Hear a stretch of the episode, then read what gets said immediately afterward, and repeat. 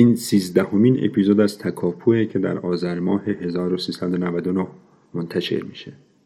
ما توی تکاپو درباره توسعه حرف می‌زنیم. اگه چرایی و چگونگی پیشرفت و توسعه یافتگی و البته نیافتگی کشورها توی ذهنتون سوال می‌سازه با ما همراه باشیم در ادامه پرونده مدرنیزاسیون ما به سراغ دکتر مقصود فراستخواه رفتیم. در اپیزود پیشین معرفی مختصری از ایشون دادم. قسمت اول گفتگو با ایشون رو هم شنیدیم. اونجا آقای دکتر دیدگاه و تعاریفشون رو درباره مفاهیم حوزه مدرنیته و نوگرایی فرمودن. حالا در ادامه گفتگو نظرات آقای دکتر در خصوص خودجوش بودن یا وارداتی بودن امر مدرنیزاسیون و تجربیات کشورمون ایران در این باره رو خواهیم شنید. بریم سراغ ادامه گفتگوی سهیل با آقای دکتر مقصود فراستخواه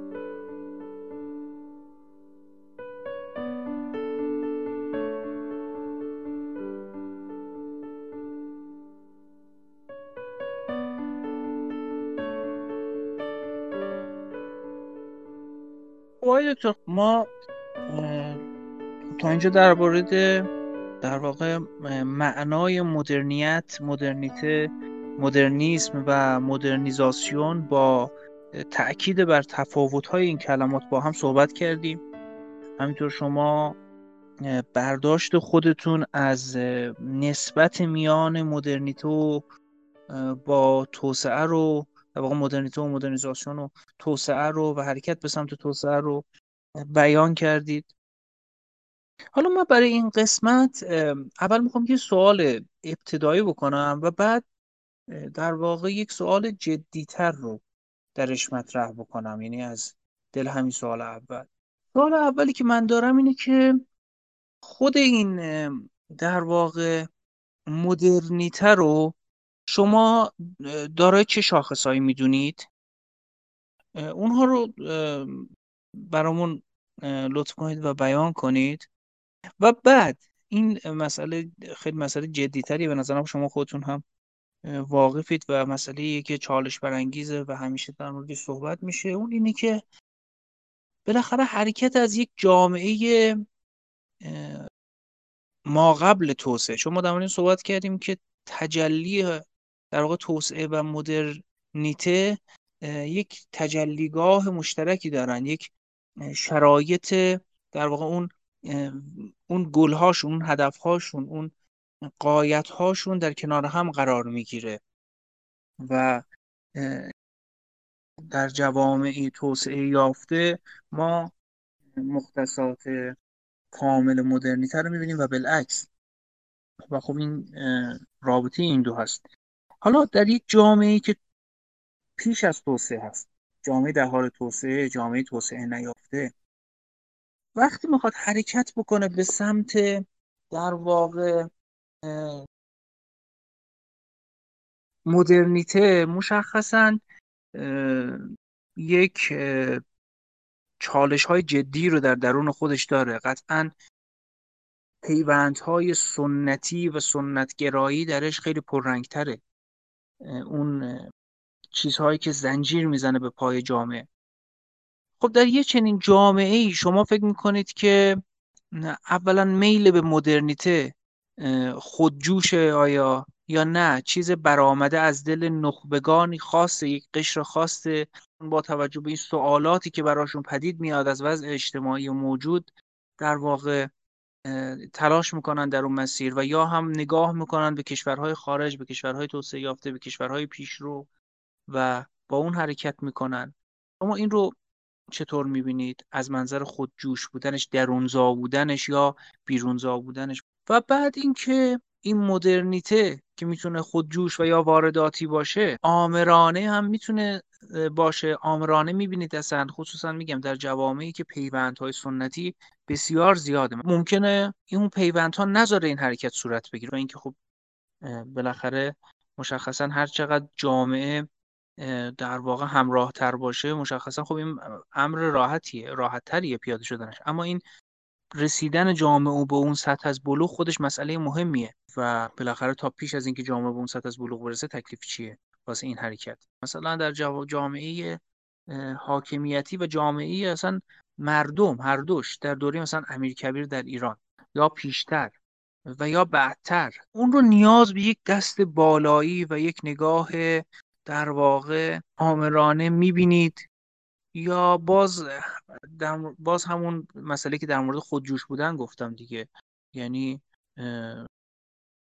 اون میل درونی که توی جامعه وجود داره بالاخره کمک می‌کنه که به راحتی حرکت بکنه به این سمت اون برخی از جوامع.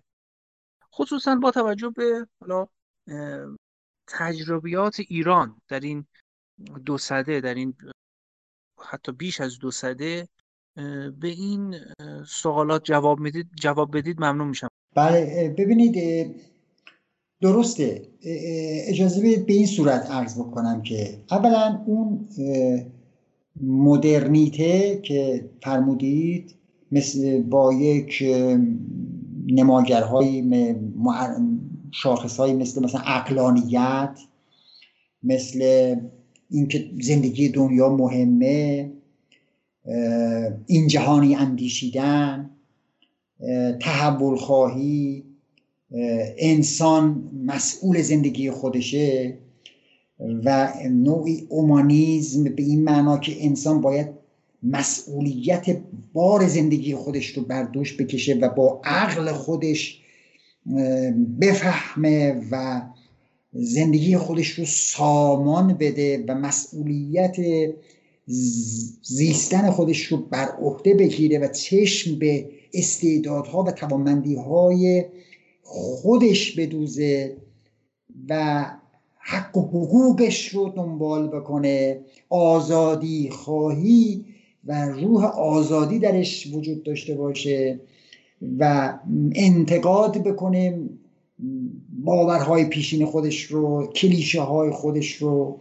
و مجموعه شاخص هایی که ما در مدرنیته می‌تونیم حالا مرور بکنیم. حالا ممکنه من و شما با هم دربارش یه ذره بگو مگویی هم بکنیم. ولی به هر حال یه شاخص هایی ممکنه دربارش گفتگو بکنیم. مثلا یک ایماژ افقی در مدرنیته وجود داره. یعنی یک نوع اصلا ایماژ ها عوض میشه. وقتی در پیشا مدرنه یک ایماژ عمودیه. مثلا مثل اینکه زندگی به طور عمودی برگزار میشه. یعنی مثلا از بالا کنترل میشه همه چیز اعلام میشه تکلیف همه چیز روشنه و به ما ابلاغ میشه یا هر چیز دیگر. یا حتی مثلا در اداره جامعه با یک حاکمانی است که از بالا مثلا همه چیز رو دیکته می‌کنن. یک نوع ایماژ افقی به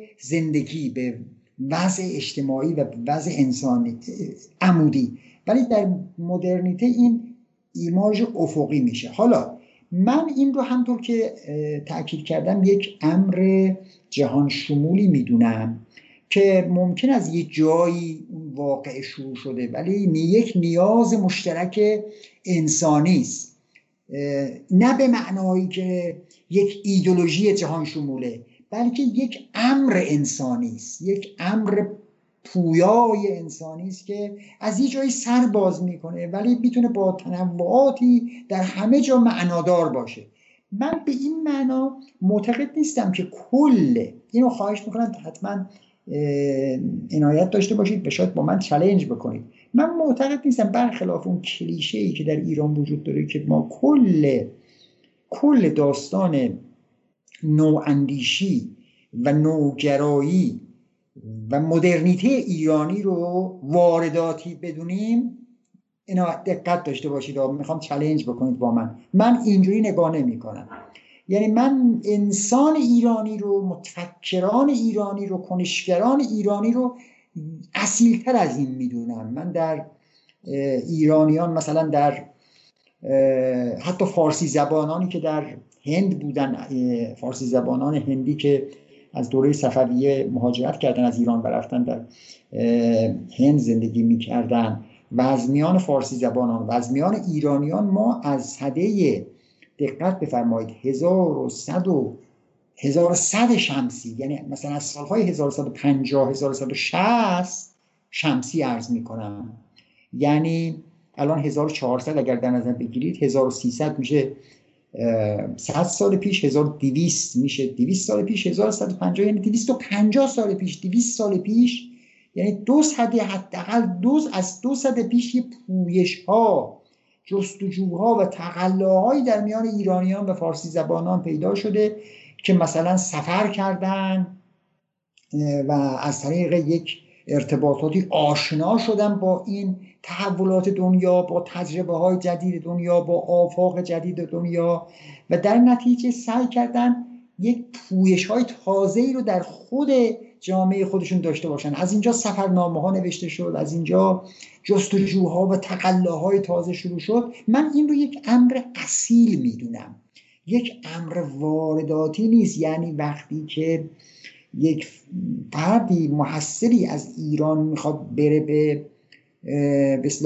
مثلا انگلستان تحصیل بکنه مثلا میرزا صالح مثال عرض می‌کنم و بعد سفرنامه می نویسه اینو من یک سره یک امر کلیشه ای نمی‌دونم یک امر به اصطلاح وارداتی نمی‌دونم بلکه حتی عباس میرزا اجازه بدید عباس میرزا بگم. عباس میرزا قائم مقام عباس میرزا و اون دستگاهی که در تبریز دستگاه ولایت اهدی به اصطلاح نائب السلطنه عباس میرزایی که با ویژگی های خاصی که از طریق ارتباط با یه تعداد اروپایی ها ارتباط با یک متفکران خود ایرانی مشاورانی مثل قائم مقام و آشنایی با زبان نمی‌دونم و ویژگی های پویایی های خاصی که در خودش به لحاظ ادبی فرهنگی ذوق و اینها داشت یا میاد مثلا اون پرسشی که می‌کنه از جوبر که آیا آفتاب در عالم قبل از ما بر سرزمین های شما میتابه یا نه؟ شما عقلتون رو به کار می‌گیرید. این چرا ما این چون این هستیم و شما مثلا اینقدر قوی شدید یعنی در یک بهبوهه جنگ در بهبوهه مواجهه با قدرت این تمدن تجدد مواجه میشه به یک وضعیتی از پسافتادگی در جامعه خودش کشور خودش فرهنگ خودش که این رو در شعن این سرزمین و این تاریخ و این تمدن نمی‌دونه و یک تنفس تازه می‌خواد بکنه یه تحول خواهی تازه و در نتیجه مثلا میاد فرض کنید که میگه ما محصل بفرستیم. یا مثلا شما در همین مسئله رو در عصر میجی در دوره میجی ژاپن هم می‌تونید مثلا که در دوره ناصری و در عهد مزفری همین حالت رو اونجا می‌بینید که و قبل از اون جنبش های آموزشی که اونجا وجود داشته و بعد محصل هایی که فرستادن و ارتباط هایی که پیدا کردن در اونجا هم همین پویش ها شما می‌بینید. در روسیه و در پتسبورگ همین ویژگی ها رو می‌بینید. بدون اینکه بخوایم خیلی اغراق بکنیم و مبالغه بکنیم اینجا ما در متن جامعه یک پویش یک جستجو یک تقلا. تمام محصل هایی که می‌رفتن تمام بازرگان هایی که رفت آمد می‌کردن تمام افرادی که به تدریس شکل گرفتن به وجود اومدن دوره اندیشیدن پیدا کردن. در اینها بعد نهایتا رسید به کنشگران ایرانی که مثلا در ایران دارالفنون رو به وجود آوردن مدرسه های جدید به وجود آوردن درس دادن دانشجو تربیت کردن و بعد مدرسه سیاسی به وجود آوردن. بعد مثلا قانون خواستن نمی‌دونم مثلا مستشار دوله یک کلمه نوشت که مثلا یه قانونی باشه که حاکم هر کاری دلش بخواد نکنه. مجموعه اینها در دلش یه پویایی وجود داره یه امر اصیلی وجود داره. ولی ولی همونطور که شما فرمودید تبدیل میشه به یک پروژه مدرنیزاسیونی که اون یه مقدار ترجمه است یه مقدار وارداتی است و از ضعفهای همین پویا از ضعفهای همین کنشگران اتفاقا ناشی میشه. در دل این کنشگران یک ضعفهایی وجود داره یه نارسایی وجود داره و وقتی تبدیل میشه به یک پروژه دولتی به طور مشخص میاد یک ایستایی هایی پیدا می‌کنه یک تجل... تنگ نظری هایی به وجود میاره و یک مقدار تصنعی میشه یک مقدار فرمالیته میشه و با خودش تبدیل میشه به یک ایدولوژی. اینجاست که مدرنیزاسیون میاد بر مدرنیته ایرانی غلبه پیدا می‌کنه. اما اجازه بدید که قبل از این این رو هم بگم که حقیقت باید قبول بکنیم که یه مقدار هم شرایط خاص ایرانی ها رو در واقع وادار کرد به اندیشیدن و وادار کرد به اینکه یه پویش های تازه دنبال بکنن. شاید یکیش جنگ های ایران و روس بود که ایرانی ها احساس کردن که با این ابزارهاشون شما به درستی اشاره فرمودید که این مدرنیته یعنی تغییر در وضع ذهنی در سبک زندگی در اندیشه در نهادهای اجتماعی در فرماسیون اجتماعی در مدیریت زندگی در مناسبات در ساختارها یعنی در صورت و سیرت زندگی یک تغییراتی وقتی اتفاق میفته شما در نظر بگیرید که مثلا یک بود قضیه از اینجا شد که ما در جنگ های ایران و روس در گلستان چون ترکمنچای مواجه میشیم با یک تمدن تازه نفس قوی که قدرت داره شوکت داره و تکنولوژی داره دانش داره و می‌دونید که بعد از این هم یک مسئله دیگری بود که اتفاقا شاید با دنیا و شرایط امروزی ما خیلی مناسبت داره. مسئله وبا و تاون و دیفتری هم. ما به طور کلی طول صده 1200 درگیر با بیماری وبا و تاون و دیفتری بودیم تا آخر صده 200 1200 یعنی تا مشروطه که در 1285 یعنی به طور کلی یک چیز دیگری که ما رو به سر عقل آورد یه مقدار ما رو تکون داد که ما باید تکان چجوری بگم؟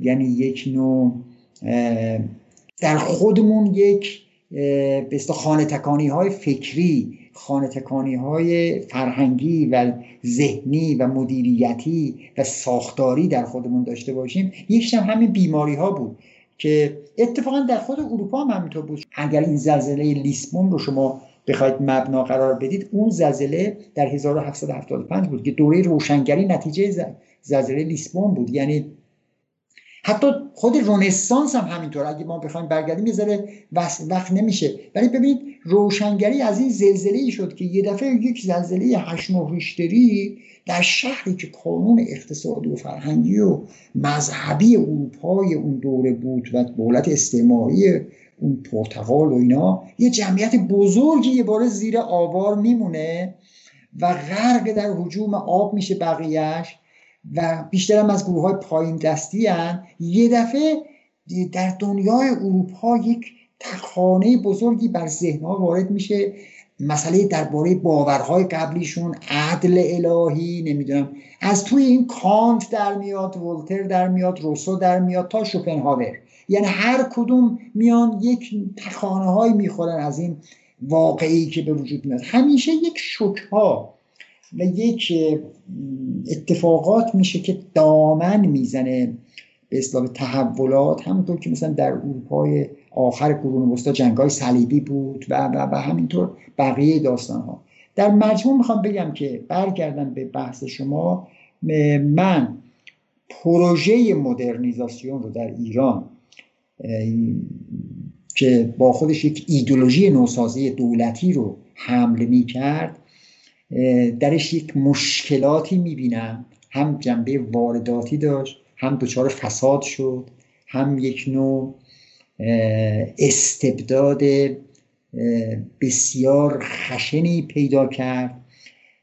از همین چیز ژاپن که در اون دوره اون دوره میجی و اصلاحات اونجا بود کسانی اومدن در دوره میرزا حسین سپه سالار به ایران و اینا سفرنامه نوشتن. شما مطالبه کنید تعجب می‌کنن که ما اومدیم میرزا حسین سپه سالار رو صحبت کردیم. چقدر آدم عقلانی بود چقدر فکرهای خوبی داشت برای ایران و اینا.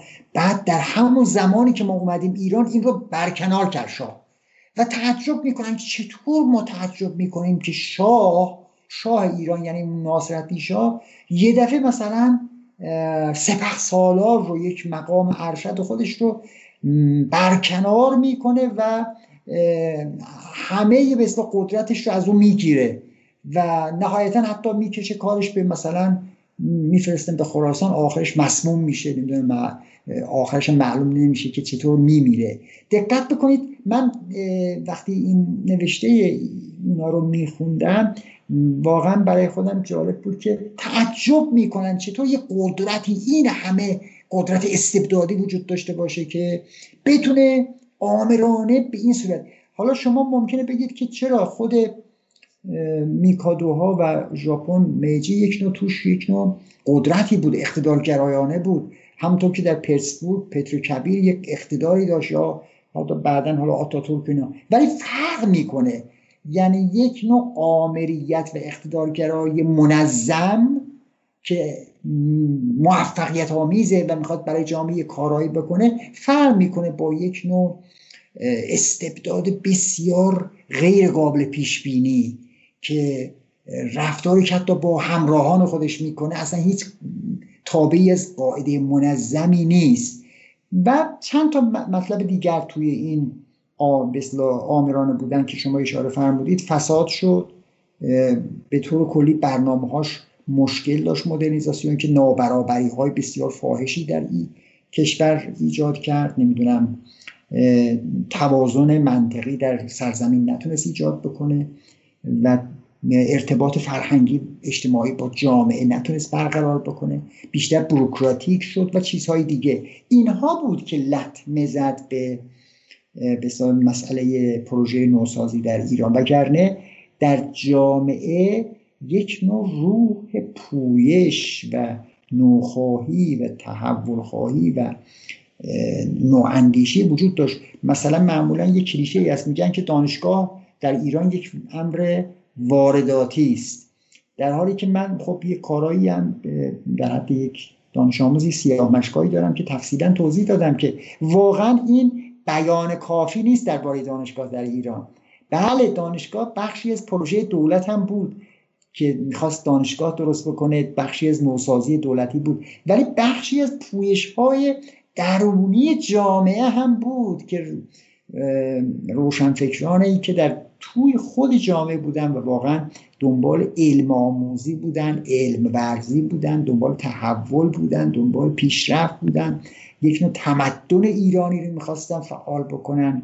می‌خواستن به به حل مسائل زندگی خودشون موفق بشن. می‌خواستن یک نوع عقلانیتی رو و این بیشتر جنبه بروکراتیک وقتی غلبه پیدا می‌کنه به اون جنبه پویش درونی جامعه مشکلات به وجود میاد. و این یک درس مهمی تاریخی که به ما بر جای می‌گذاره و ما امروز باید ازش استفاده بکنیم اینه که ما باید به فکر قوی شدن خود جامعه باشیم. یعنی جامعه کوچیک جامعه ضعیف نتیجهش همین میشه که دولت همه کار میشه. و در مصادره می‌کنه اون مدرنیته جامعه رو به صورت یک مدرنیزاسیونی که به اصطلاح نتایجی که ما دیدیم ازش کاملا روشنه. اون پویایی در خود جامعه باید باشه که متاسفانه اون ضعف نهادهای اجتماعی نهادهای مدنی نهادهای سنفی حرفه‌ای نهادهای محلی نهادهای فرهنگی و اجتماعی در ایران سبب شده که نتونستن اون مدرنیته ایرانی رو خوب توسعه بدن در درون جامعه و اون خصیص های فرهنگی و اجتماعیش رو به درجات بلوغ برسونن و بتونن به یک وضعیت موفقیت آمیز و تو با توفیق و سمر بخشی و اثر بخشی برسونن. حالا به هر حال اینجا من باز ببخشید قطع می‌کنم ارزم رو و شما دخالت بکنید ببینید که تا کجا می‌تونیم پیش بریم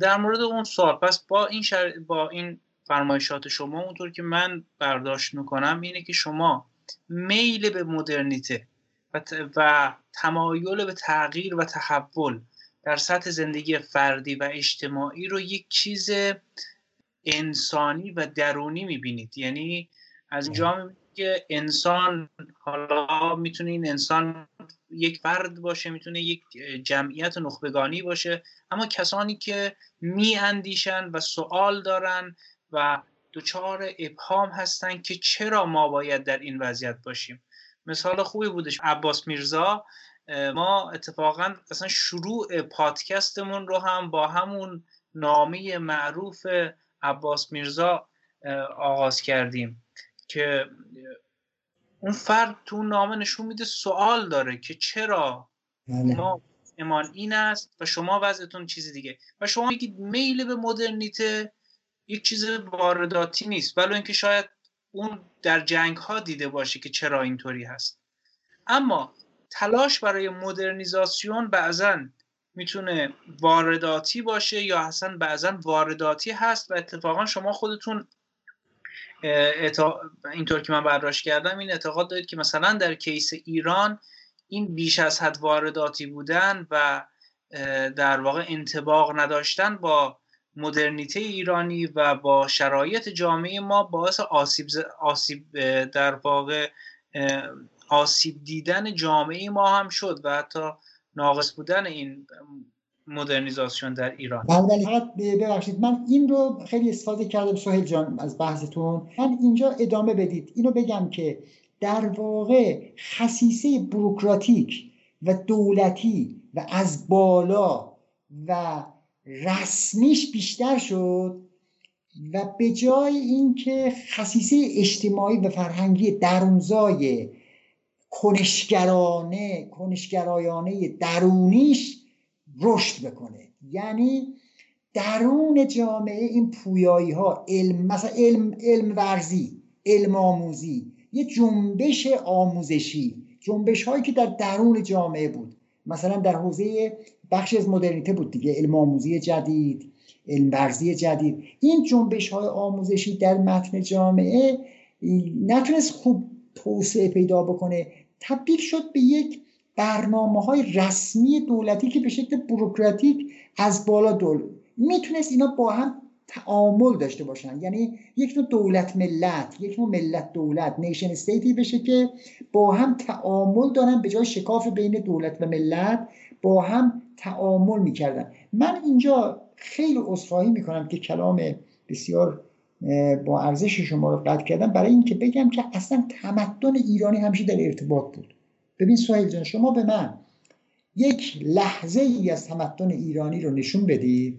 یک برهه ای از تمدن ایرانی رو که تمدن کهنی هم هست دیگه. ما یه تمدن قبول می‌کنید که ما یه تمدن خیلی کهنسالی هستیم دیگه. چند هزار سال به هر حال در این سرزمین تمدن بود فرهنگ بود و یک سرزمین با دیرینگی زیادی هستیم دیگه در دنیا. ما شناخته شده هستیم به یک جامعه ای که تاریخ طولانی داشتیم سرزمین بزرگ تمدن کهن داشتیم. حالا شما به من می‌تونید نشون بدید یه دوره از تمدن که توش اقتباس نبود.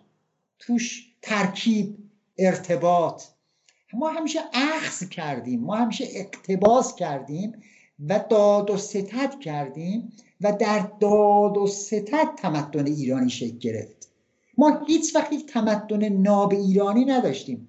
یه تمدنی که در درون خودش تمدنه و هیچ مبادله و اقتباس و داد و ستد و تعامل با بیرون هر زمان اتفاقا ما تعامل خلاق و آزاد و پویا با دنیا داشتیم پیشرفت کردیم.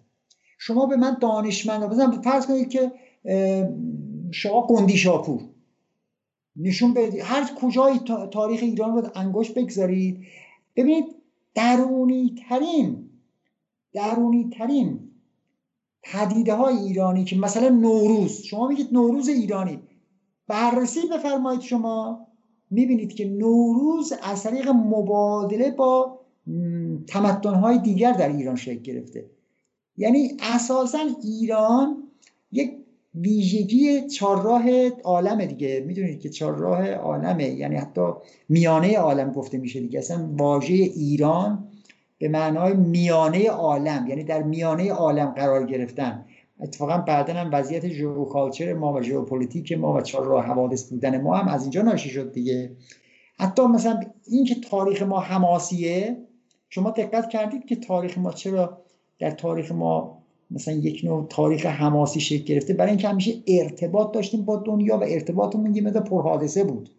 و در نتیجه یک نوع روح حماسی در زمان حماسی برای ما شکل می‌گیره. پس برگردم به این نکته.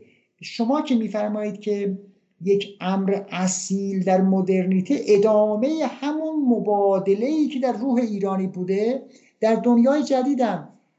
نسلهای قبل از ما یعنی قبل از من و شما مثلا نسلهای میرزا صالح ها حتی عرض کردم فارسی زبانان فارسی زبانی که در هند بودن اینا بلند میشن بیرن به اروپا. برای تحصیل برای فعالیت اقتصادی انواع اقسام تحرک ها و موبیلیتی های تازه پیدا می‌کنن. این نوع این نوع پویش در واقع آغازی بود برای خلق تمدن تازه در ایران در ادامه پس های تمدنی خودش. می‌خواد یه تحول پیدا بکنه دوباره تجدد پیدا بکنه دوباره تنفس در او ایجاد بشه و دوباره متجدد بشه.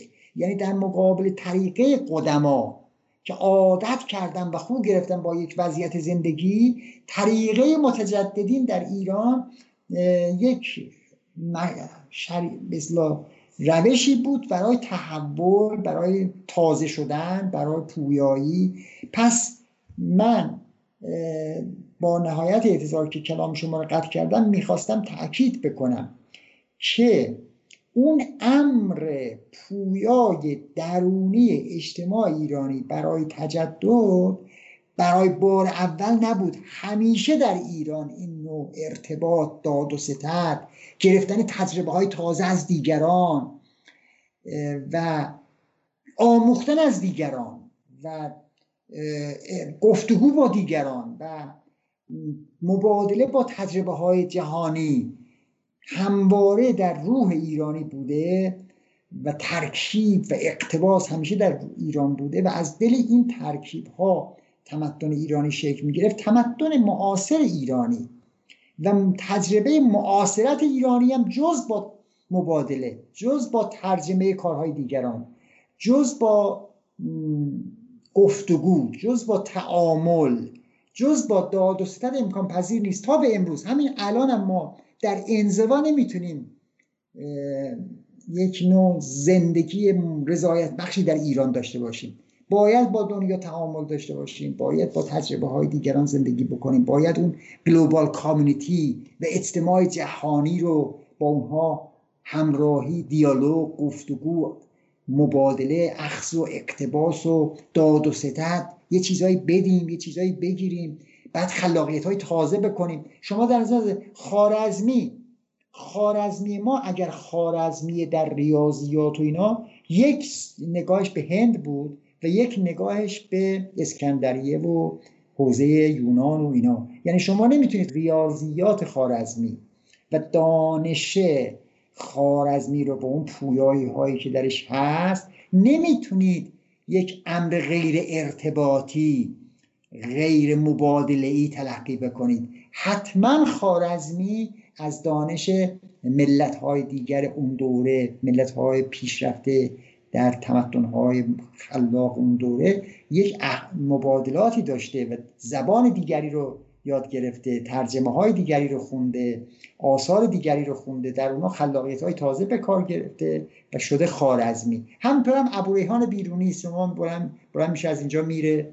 تحقیق مال هند می نویسه یا مثلا نهضت ترجمه رو شما در نظر بگیرید و بیت الحکمه رو در نظر بگیرید و بقیه داستان ها که یک نوع اقلانیت همیشه در ایران وقتی تجربه های اقلانیت تجربه های پیشرفت تجربه های تحول نهزت تمدن وقتی جلو رفته که با دنیا گفتگویی بوده مبادله بوده و از این جهت من مدرنیته ایرانی رو درش یک نوع اصالت ها یک نوع جوهره اصیل یک ویژگی های درونزا درونمان می‌دونم.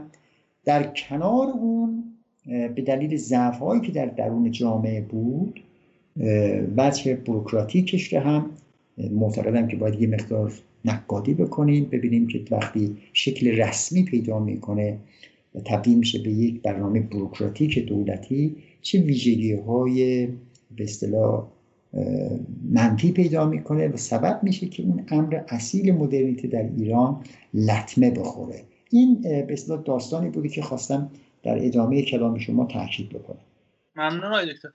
ایشالله پس ما یک قرار دیگه رو خواهیم داشت به زودی و بیشتر سعی می‌کنیم واکاوی بکنیم در جزئیات بیشتری وارد بشیم که اصلا حالا امروز ما یک از نقاط شروعش صحبت کردیم از اینکه مثلا از سوالاتی که برای برخی از ایرانیان که حالا اون مسئله معروفی که شما در مورد صحبت می‌کنید در مورد کنشگران مرزی و اینها در قبل از مشروطه خود مشروطه بعد از مشروطه آره. مختلفی که بوده درسته.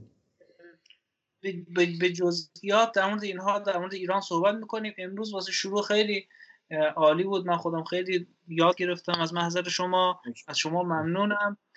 ایشالله توی اولین فرصت دوباره این بحث رو ادامه میدیم با مسئله ایران. من براتون آرزوی موفقیت می‌کنم. خیلی ممنونم. متشکرم. ارادت آقای دکتر. منم خیلی استفاده کردم. زنده باشید. ممنون از شما. خداحافظ شما. خدا نگهدار.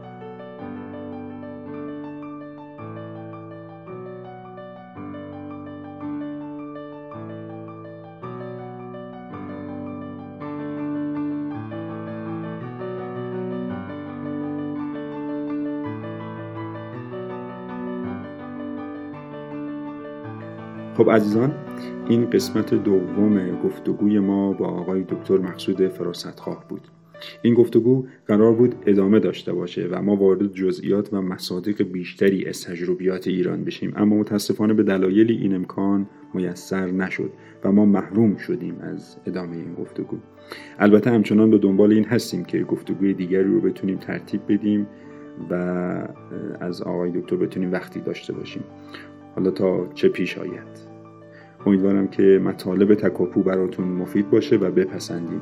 اگر اینطوره خیلی ممنون و خوشحال میشیم. ما رو به دیگران و دوستانتون هم معرفی کنید. توی این روزهای سخت مراقب سلامت جسم و روان خودتون باشید. خدا نگهدار.